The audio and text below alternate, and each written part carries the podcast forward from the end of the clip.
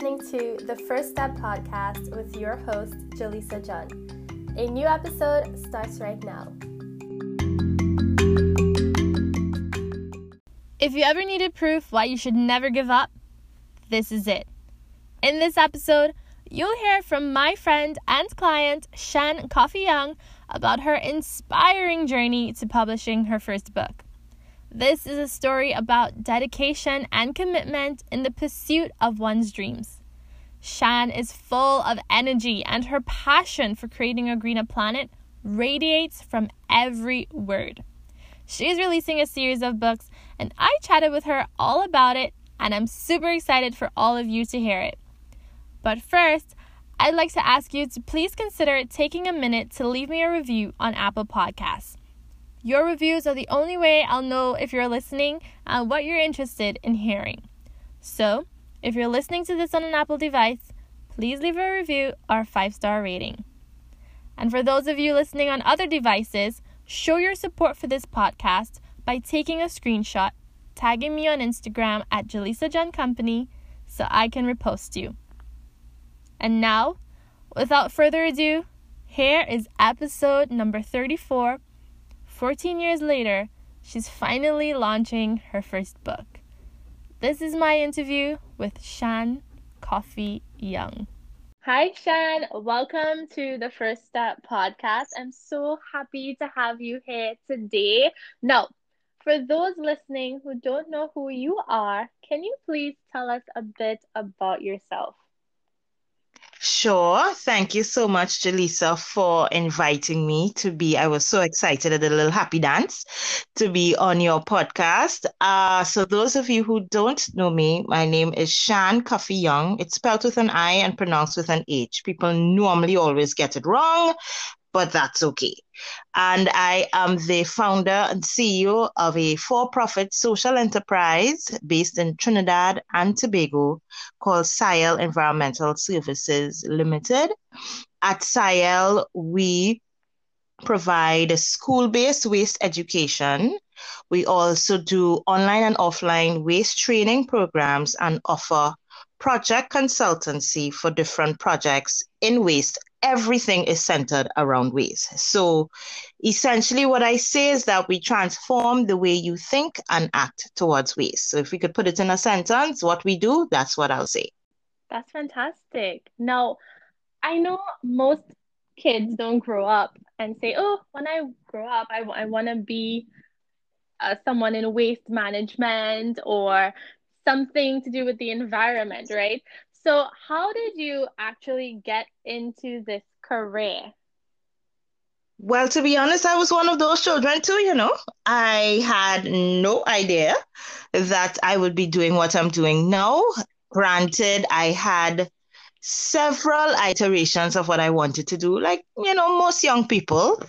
Uh, but one of the things that remained constant for me growing up is that my father uh, was involved, he still is uh, involved in Cub Scouting. And of course, I do have a younger brother, but although I'm the girl, I was still all up in everything with the boys. And he taught us the conservation law, which is you always leave a place cleaner than you've met it. So, although I've wanted to be the doctor, a flight attendant, a teacher, which actually, funny enough, I still am, but just in a different way.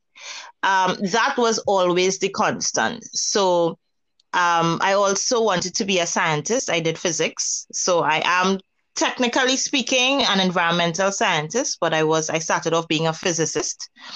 And um, but that was always the constant, no matter what changed no matter if I decided, no, I don't want to do this now, let me change my mind and do something else. Um, that always remained the constant. So after I graduated from uh, university, I taught science for a year. And then I was like, okay, so what am I going to do now? And uh, so I decided, well, at that time, I actually got a partial scholarship to go to the University of Leeds in the UK to study structural geology with geophysics. Yeah, big name, right? And um, But I still had to raise $250,000. Granted, I did not get to raise the money. So now I'm faced with a decision. What am I going to do next? And um, so I finished my first degree and I was like, okay, what am I going to do now? And then sometimes it also pays when somebody knows somebody. So my mother, God bless her heart, eh? I didn't like it at the time, but she knew the then um, CEO of SWMCOL, and she said her daughter just graduated and she is looking for something. So he was like, Well, he's trying to help out the youths in the neighborhood, so bring her. Not realizing the kind of person that I am. So I started there, and that is where I found my love of waste management because I was working for the Trinidad and Tobago Solid Waste Management Company. That's where I found my love of waste education. So I always enjoyed teaching. So I married that with teaching children about waste. And that's where it all started, you know. Um, it was not a straight path by any means. I dipped, curved, jump over mountains, you know, made about turns, uh, sat quietly and all trying to decide what I wanted to do. And that's where I ended up. So here I am today. And is there anything that happened in your childhood that made you more conscious, more than the rest of us, with regards to the environment and waste and how we dispose of our waste? Oh gosh. Hmm, yeah, the experience of a lifetime, I would say. Uh, when I was 10 years old, uh, my dad used to take my brother and I swimming in Chaguaramas, which is a beach on the western part of Trinidad and Tobago, western part of the island. And um, we'd play this game where we would swim through my father's legs. Granted, my dad is like six foot two. As a child, you know, he's like this giant. so my brother and I devised this game, swim through daddy's legs. Um, my turn, I did not open my eyes while I swam. I had this huge fear of opening my eyes underwater. So I didn't know where I was going. I just knew, okay, I calculated the scientist in me now. Okay, daddy's like five strokes away. And then when I reach five strokes, then I'll oh, touch daddy's legs and I'll swim through. Did all of that, swam through, and something hit me in my face when I was coming out of the water. And when I opened my eyes, it was a loaded pamper. Yes, soggy, wet, and full. So uh, that changed my entire life experiences, I would say. One, I told daddy never take us back there. He never did. So my 10 year old self was eternally grateful. And two, I was just like, why are people so nasty? Because I grew up always picking up not only after myself, but other people. So I couldn't fathom how that, how people will just drop things on the ground just leave their pampers there. I mean, I, I just couldn't understand it. So I knew then that I wanted to do something different. I didn't know that it would end up being what it is today, but I always knew innately that I wanted to change and I wanted to make a difference and I wanted to help people change. So that was the experience. I think that's transformative. You know, it really, it really shaped who I am. Yeah, I bet. That's disgusting. it's like you're calling literally to you in the face. and you know how they say you get hit by a ton of bricks? It's like you got hit by a loaded diaper. And by loaded, we mean it had, like, it was a dirty diaper. Yeah. it was a dirty diaper. But when you go to schools and you are there with children, how do you relay the importance of throwing your waste in the bin where it needs to go? Like, how do you relay this message to them to help them become more conscious about the things that they do?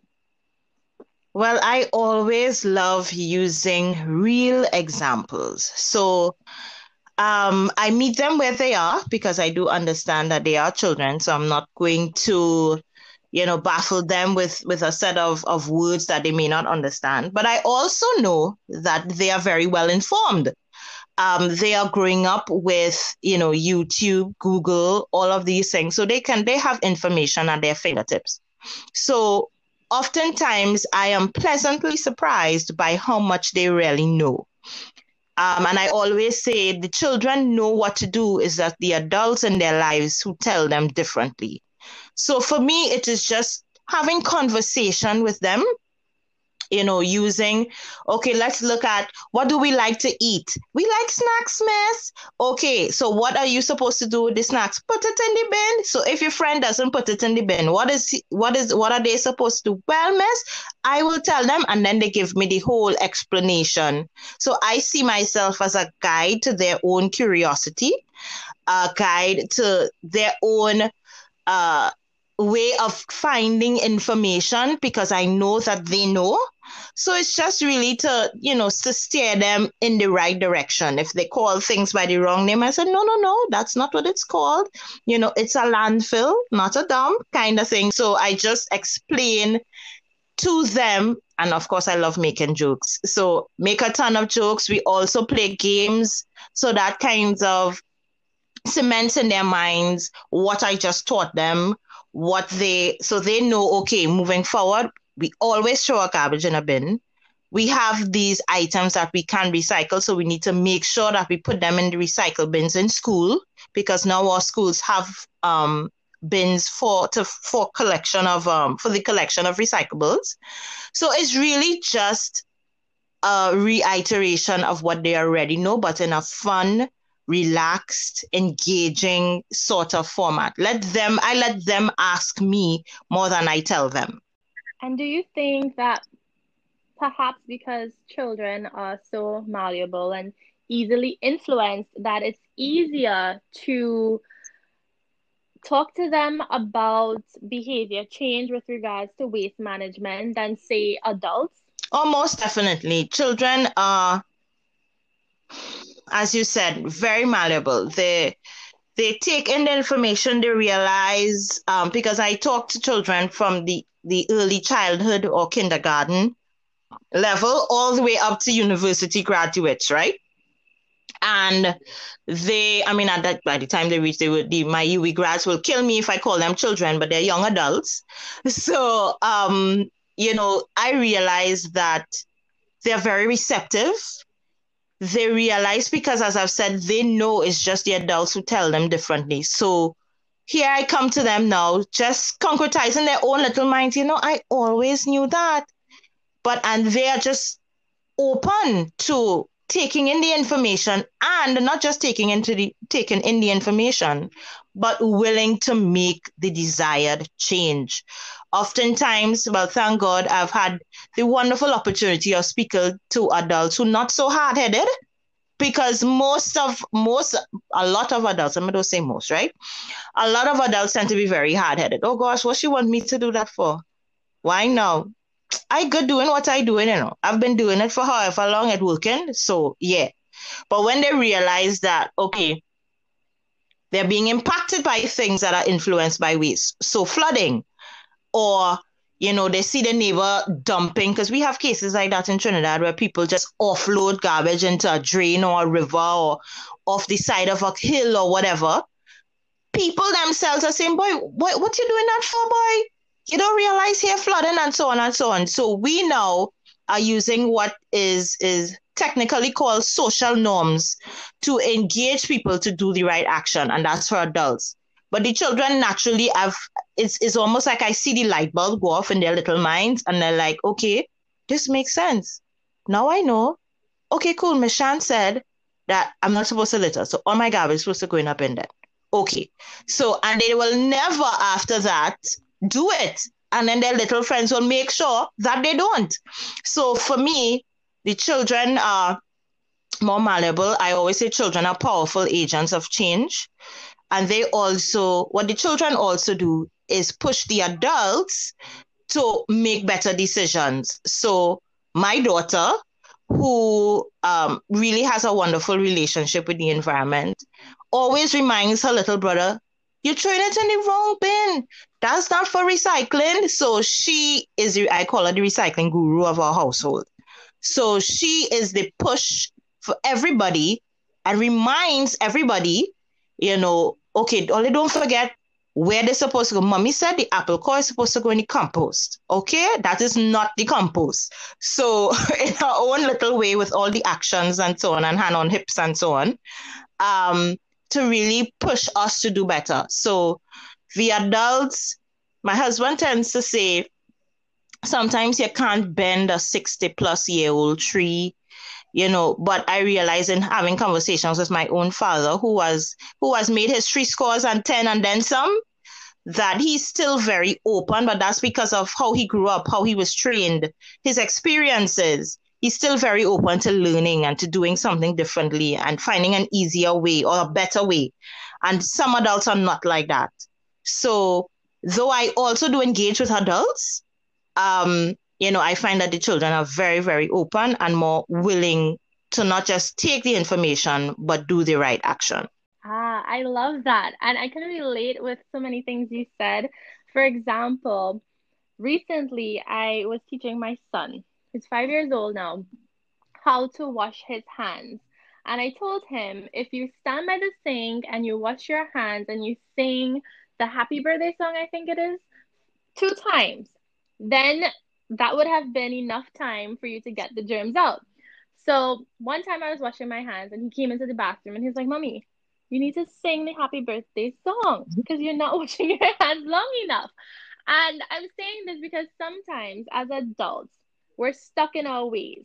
And some of us, we just don't know better. And even if we do, like we do know, we forget. And I feel like the children, they don't forget and they're always there to buck you up, you know, like how your daughter, she is this agent of change within your household. She is this trash guru. She's making sure that everyone is putting the trash in the right place, right?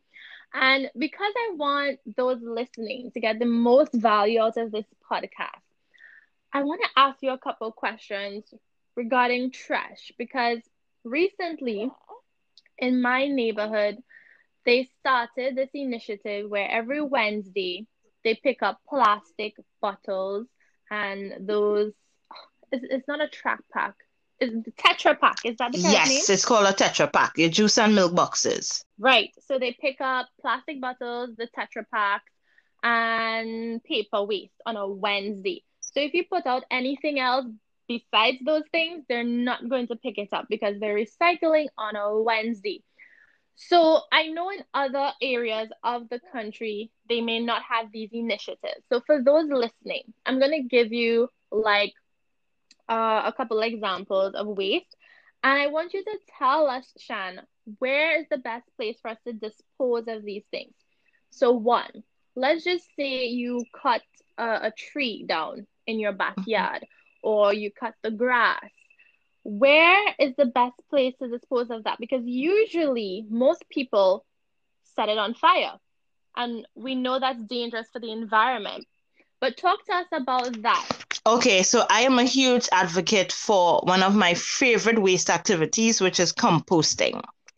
Now, so composting, I always say, is the happy marriage between what is in your kitchen the waste that comes from your kitchen, your cucumber skins, potato peels, all of that, and what is in your yard. So your grass, your tree cuttings, branches, um, dry leaves, and so on. So the marriage of those two things together is what makes compost compost. Naturally, organic waste decomposes by themselves. Um, but when you put the two things together, you make this nutrient rich soil amendment called compost, where you don't even need artificial fertilizer.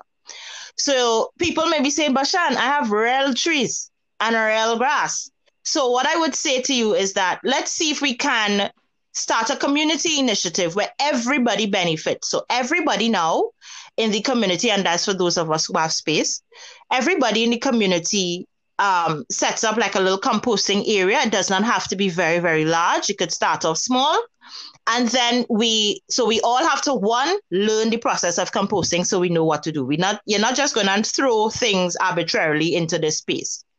Problem problems galore if you do that right? So you have the ability to um to start a community compost initiative. I actually teach the process of composting. So guys can um, continue to follow me and stay tuned. And I know we'll do that a little bit later in terms of where people could find me. Um, so you keep up to date with when my next classes are going to be. I think that is the best skill that you can learn in terms of managing your waste. The majority of our waste in Trinidad and Tobago, and by extension, the Caribbean, is organic. And what happens is that, okay, the, the, the grass truck comes, as we call it here, and just goes to the landfill and empties it.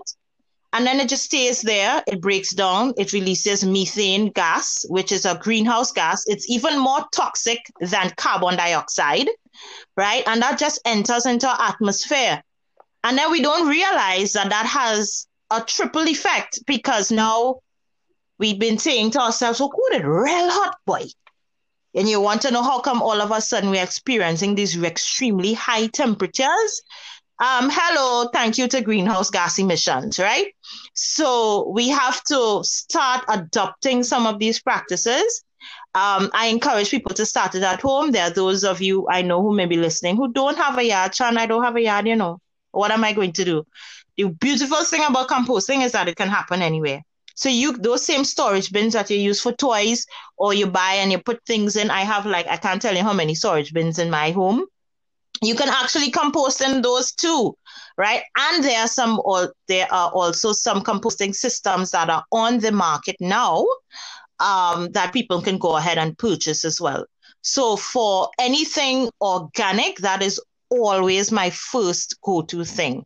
I know if you have extremely large pieces, unfortunately, um, it may end up going to the landfill. I already know, to Lisa, that there are some things that I simply cannot control. But what I can is what I can control is to teach you guys about other things that exist and things that you can do. So that's what I will say to that question.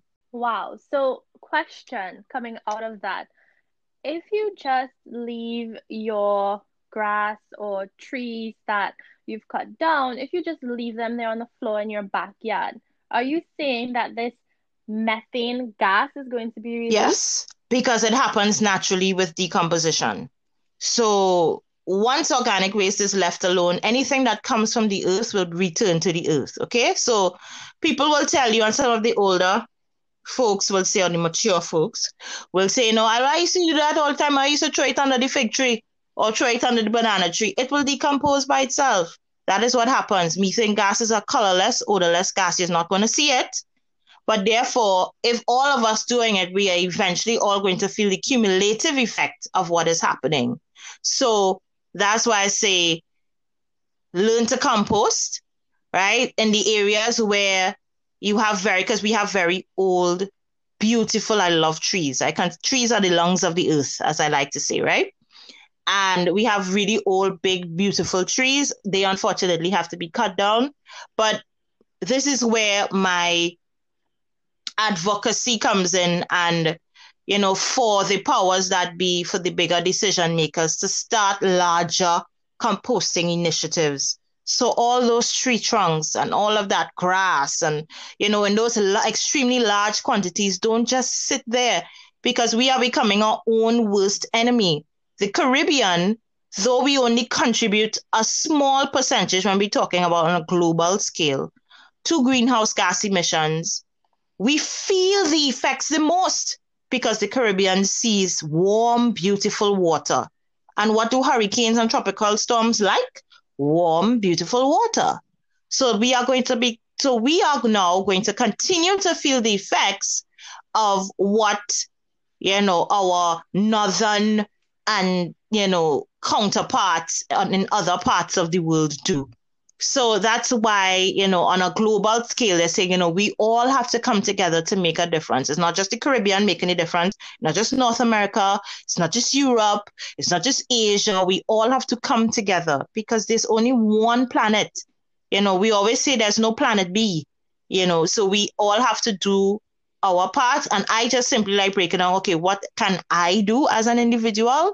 And that is one of the things that you can do is learn how to compost.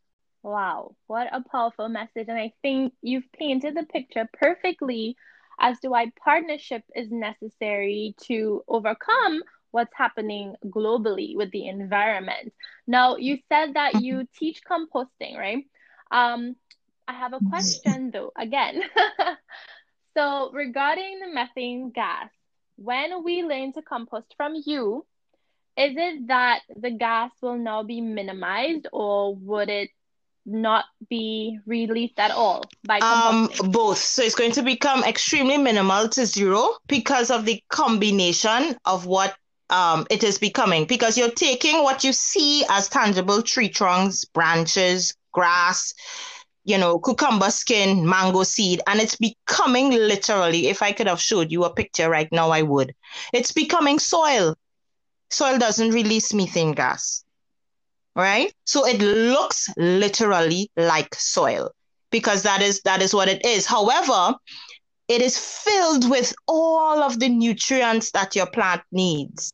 And what it also does is that it conditions the soil so that if you live in a place like where I live, the soil type tends to be a bit on the clay side. So we're going back to biology from secondary school, right? So soil is made up of two main things. You have pore spaces and you have particles, right? And what the compost will do is when you add that to soil that is sandy, which means larger particles, big pore spaces, or clay soil, which is very small particles, very small pore spaces, it kind of balances, you know, the, the, the, the sizes of the particles and the pore spaces. So it makes water retention, so that's the ability of your plant to take the water that it needs, much, much better. So it's good for your plants. And we know when we eat healthy food, we have healthy bodies, right? um, because a lot of the farmers or the you know where we buy from we don't know if they're using chemicals to grow their food and that's where we start getting all of these issues it may not happen in the short term but definitely in the long term so what it becomes is not what it originally was so you might think okay well shouldn't i see it was grass though but it's not becoming grass at the end it looks like dirt it looks like soil. So, and soil doesn't release methane gas. And we need to ensure that our soils are healthy to grow healthy plants so that when we eat it, we have healthier bodies. So I hope that kind of explains what it becomes because some people sometimes, and I'm glad that you asked that question, that people think, well, if it's grass, and well, won't it look like grass? It actually doesn't. It looks like dirt right? So, and has no smell. I mean, I literally took my own compost and put it right up to my nose, and there was absolutely no smell. People probably think she has to be crazy, but you know, all that and, and it's not smelling. Compost, when done right, has absolutely no smell. Sometimes it, it kinds of smells sort of sweet-ish, a bit, not not candy sweet, but you know, a pleasant smell, a pleasant odor you know, or none at all. So hope that answers that question. Yes, it definitely does. And thank you for all of that information. And thank you for all of the work you do to educate consumers and everyone on things like this, right? Talk to us about some of your recent accomplishments with SciEL and the work you've been able to accomplish? Um, okay, so the very I will talk about the most recent one first. Um, I have really had the honor and the uh, privilege to be recognized internationally. Um, we have been establishing some wonderful relationships with some great international organizations who continue to push the work that we do at SciEL. Um, one of the things too is that uh, my latest baby, I have three children, so this is my fourth, is my book, my children's book. It is 14 years in the making. Um, I have, that was when the seed was first planting, pun intended. Um, so for me, it is I wrote a children's book all the way back in 2006. Yeah. And um, at that time, I was working for SWMCOL, but you know, the book never saw the light of day. And I always promised myself, look, I really believe in this because for me, I was giving a lot of lectures at the time. And I hated just going once and then not returning to the school for months. And I'm like, I want these children to have something that the lessons continue even after I've gone. So that was the premise of telling my then boss, who encouraged me to write the book. It was more of a, a activity book, kind of, to do it, right? But still with little lessons for each activity. And um, did it. My boss was really proud of me. sent it up the ladder, didn't see the light of day. So here I am now, 14 years later, um, anti-corona or no anti-corona, as I call her.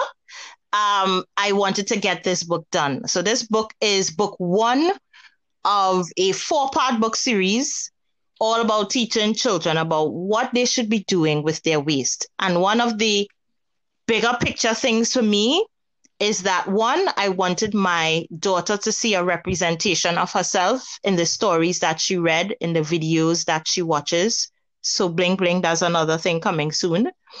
Um, because she often asks me questions about hair and her skin color and you know so i as a dark skinned woman of african descent have to continue to have that conversation with her. So when I showed her what the main character in the book looked like, she's like, Mommy, that's me. And, you know, tears came to my eyes because she saw herself, and that was very, very important. And I want other Caribbean little girls like her to see themselves in stories. I wanted to capture her relationship with the environment because remember I said that she's the recycling guru in the house, right? So questions that she's asked, responses that she's given, all of that is captured in this story series.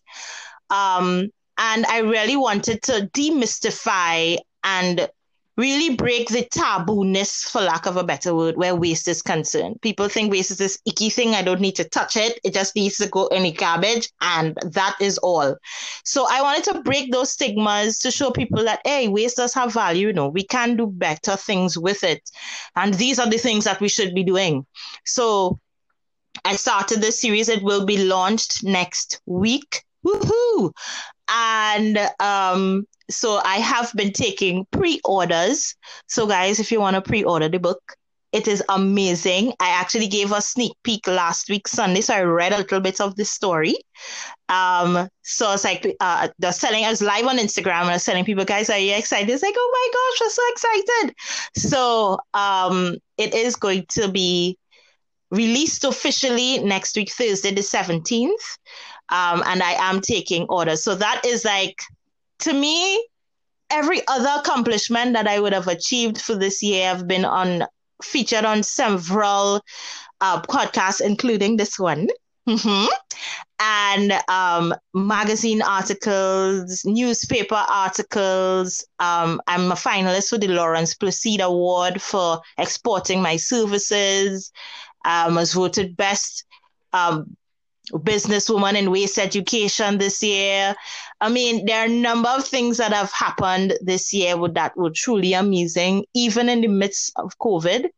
But this book is like the penultimate, the best, the biggest goal for me because I set this goal at the beginning of 2020 and I said, This year my book is coming out. Here comes Anti Corona and I told my husband, I said, no matter what, it is going to happen. Even if I release it on December 31st, it is going to happen. So I am super, super proud of it, of the book, of what it looks like. My children were my focus group. so I would sit and show them the characters. Y'all like this? What do y'all think? No, mommy, make him a different color. But one of the other big things, um, Jhalisa, with this book is that I realize as I said before, that the children have the information. So to me, I want to awaken the eco hero within the child because they know what they're supposed to do, you know. They have all of the information. So I don't want somebody to come from a faraway land and tell them what they should do. No, no, no, no, no. You have the power within yourself to make the difference. So this book series is all about doing that. I actually also have an activity for them to draw what their superhero would look like. My children did it. My daughter's hero has purple hair. She wears pink. She has on a pink mask with pink boots. Her cape is green and red. Her top is green, her skirt is red, her belt is yellow. I mean, my son has orange hair. it is truly when they drew them, I was like, okay. I said, tell me what your superpowers will be. My son said, Mommy, I'm going to make sure that everybody always puts their garbage in a bin. And my daughter said, Mommy, I'm going to make sure that people always use the right recycle bins.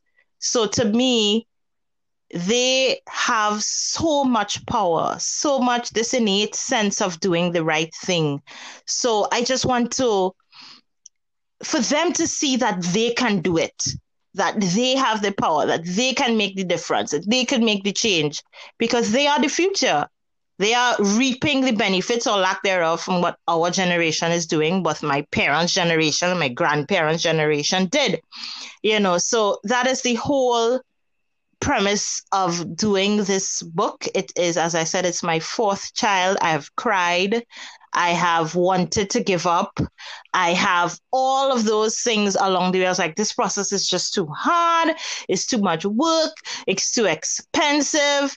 But at the end of the day, I said, you know what, Sian, this is a dream being fulfilled. Are you really ready to give up on your dream? And my answer was no. So no matter what the challenge was, what the obstacle was, I, if I cry, if I needed to cry, I cried. I said, okay, Sian, we're ready to go again? And we went again. So to me, this is like, I can't stop talking about it because I'm just so excited. the one of the best things ever. You know, it's it, I don't, and, and the other things are equally as great you know. But this to me, wow, I just can't believe that I'm here even telling you that it's going to be launched next week. I'm trying to just enjoy little moments now. So yeah.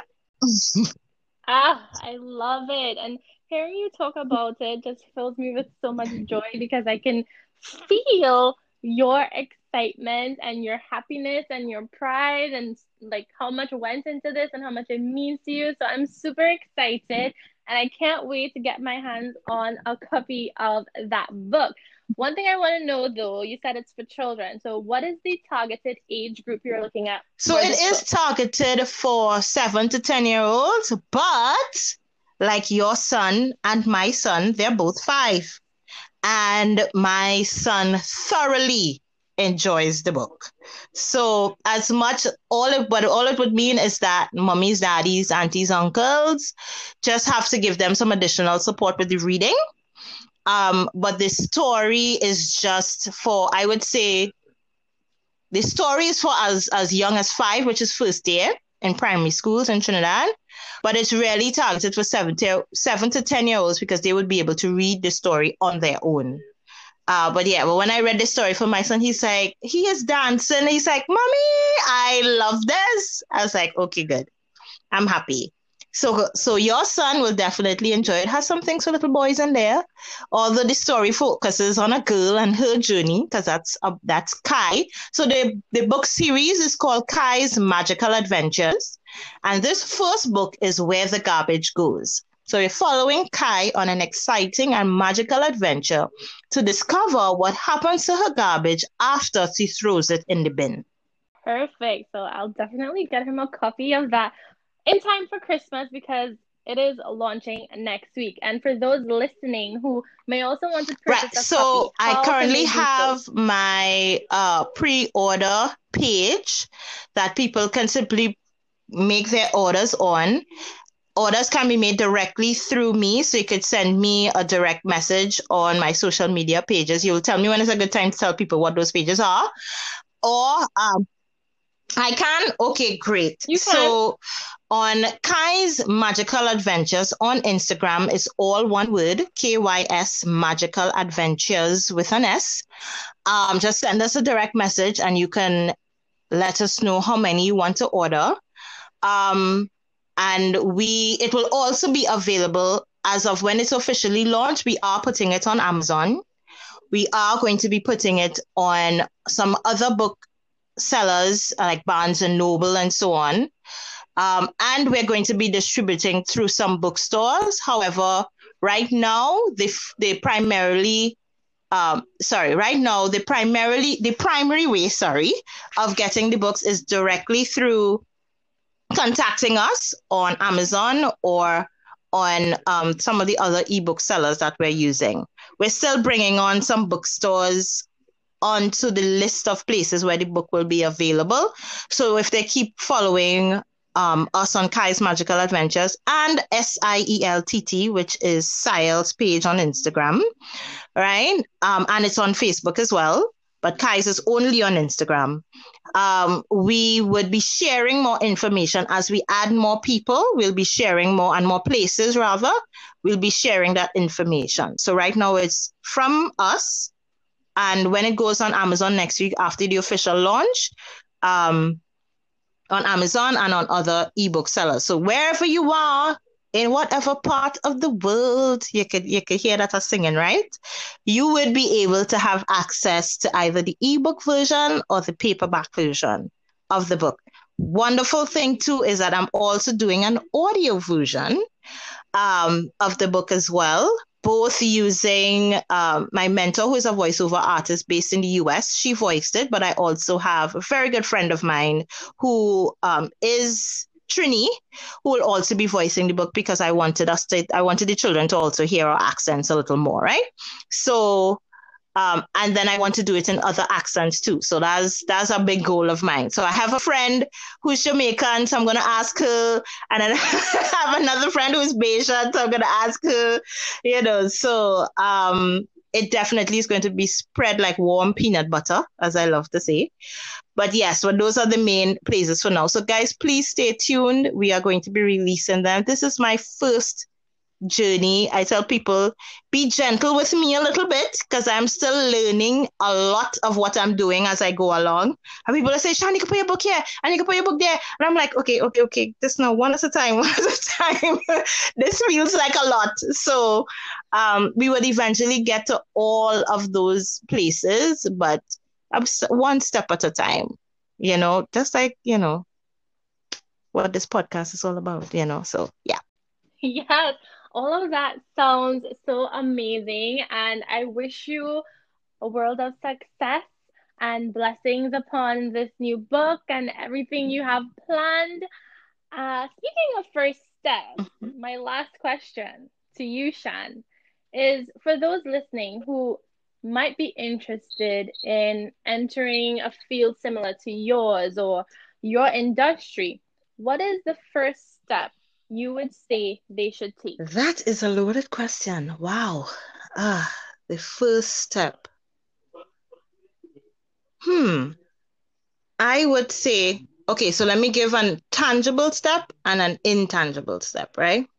So the intangible step will be to make sure that you really are passionate about this kind of work. Because I'm telling you, if you are not, you will give up very, very quickly. This sector is not one of the easiest to be in. I have had, as much as I've had successes, I've also had challenges. I've also had things that don't work out.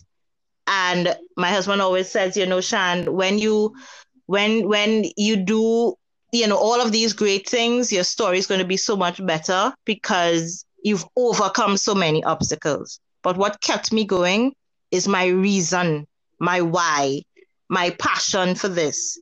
So, my intangible first step is to write it down exactly what you love doing. Why is this work important to you? So, you understand what you're getting into. Yeah. And the, so I, I did give a bit of the tangible too, but you know, to just be passionate, make sure you understand what you're doing, and then the next step is to learn more. I wasn't always going to be, entrepreneurship was not on my radar, right? I was very good with climbing the corporate ladder. I painted my ladder and everything. I made it very pretty, right? So I was really, really good with climbing. I got to middle management at my last job. And I was good with, you know, one day I, when people, when I got interviewed, they asked me, Sian, where do you see yourself in five years? And I always said I wanted to be the CEO of my own company. Little did I know that I was speaking into my own existence of being the CEO of my own company. Yeah. So to me, you have to have the passion, but you also have to take practical steps every day. What are the things you need to go? So if you write down, okay, what is my goal? And break it down into monthly, weekly goals, daily and daily activities, right? So if your goal for the week is to send 10 emails, okay, that means every day I need to send two emails. you know so you have to really break things down so you understand because for me and I'm, I'm speaking this from my own experience right for me in the beginning you know i didn't quite i don't think i quite understood i didn't understand what social entrepreneurship was i didn't understand i just always felt like what i doing is different you know but i can't put my finger on how it is different until i was introduced to social entrepreneurship so I did what the scientist in me does. I read, I researched, I made notes, I attended trainings. Um, I paid for coaching because Jhalisa actually did help me out with some of my messaging as well. So if you haven't gotten at Jhalisa yet, please do. Right. So she was able to help me navigate, you know, my story and um, some of the things that I still use up to this day, right? So you have to really understand, be passionate in the intangible sense, look inside yourself, because this may not necessarily, or, and this is the last thing I would say, not because, and I learned this from a young man who wrote, who, who left a job um, and wrote an article, not because you've been doing something for a very long time means that is what you should be doing for the rest of your life. There are many people who have, as I said, I was good with climbing the corporate ladder, but that is not what I've ended up doing and what I wouldn't be doing for the rest of my life. So you have to also be comfortable with letting go, letting God, and figuring out what your own path is. Not because, okay, yeah, I studied so and so means I have to do that. No. You need to sit and think, what are you good at that you give the least effort? And that is where your gift lies. We all were given a gift at birth. So you just have to identify what that is. So, sorry to sound a little philosophical, but that is exactly what I did for myself. You know, this journey for me was I didn't have any examples. My parents were not entrepreneurs. My father is a retired teacher, my mother is a retired social worker. So all I knew was I love the environment and I love taking care of people. And that's it. Oh, Sian, thank you so much. Those tips, I think they were really great and also very inspiring. Now, remind the people where they can find you on Instagram, website, social media. Right, guys. So I am on Facebook at SciEL Environmental, or you can simply type in S I E L T T. And you can also find me at S I E L T T, SILTT on Instagram as well.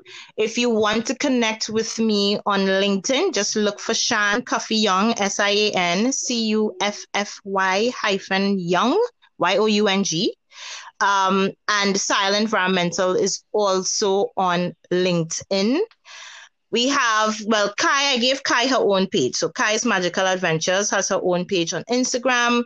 And we also do have a YouTube channel. So if you guys, I also put a lot of my videos and training sessions and stuff on um, YouTube. So just type in again SciEL Environmental on YouTube and you'll find us there. Um, I have some really fun videos where I play the Trini Mother Earth. So if Mother Earth was Trinidadian, this is how she'll behave, right? And she loves to tell people how stink and dirty they are. So you guys can follow us on Facebook again, Instagram, LinkedIn, and YouTube. I am on Twitter, you know, Jhalisa, but I'm not, I don't keep up with it too much. So if there are people who are on Twitter, just type in SciEL Environmental on Twitter as well, and you'll find us there too.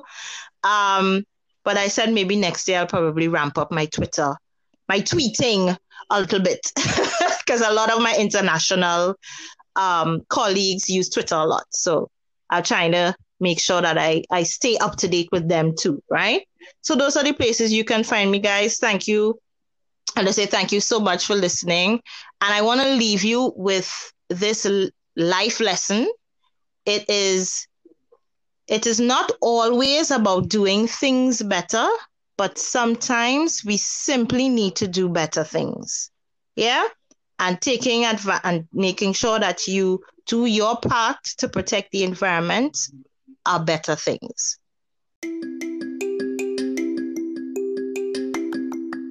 Hey guys, thank you so much for listening to this episode of the First Step Podcast. Now, if you enjoyed it, please consider leaving me a rating or review on Apple Podcasts. And don't forget to screenshot this episode, tag me on Instagram at Jhalisa John Company because I would love to reshare your posts.